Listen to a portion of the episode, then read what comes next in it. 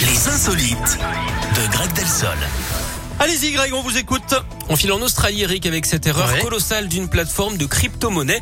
Une habitante de l'île a reçu 10 millions et demi d'euros sur son compte.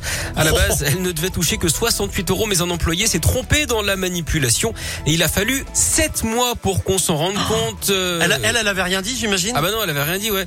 Qu'on se rende compte de ce que Diam, ça appellerait forcément la boulette. Évidemment, entre-temps, la Vénarde s'est fait plaisir. Elle s'est notamment acheté un manoir. Du coup, quand la société a réclamé la somme et a obtenu gain de cause auprès de la justice, cette femme n'avait plus les moyens de rembourser. Du coup, elle est obligée hein, de vendre son château pour rembourser la somme.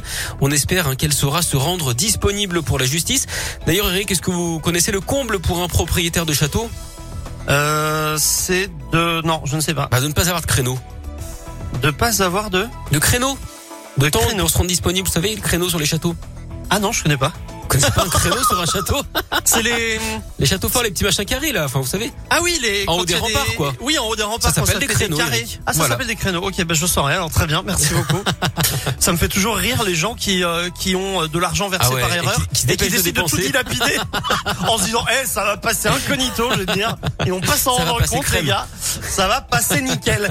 Bon, euh, merci beaucoup, euh, Greg. Je vous dis à demain. À demain. Salut. Restez avec nous, Slimane, comme promis.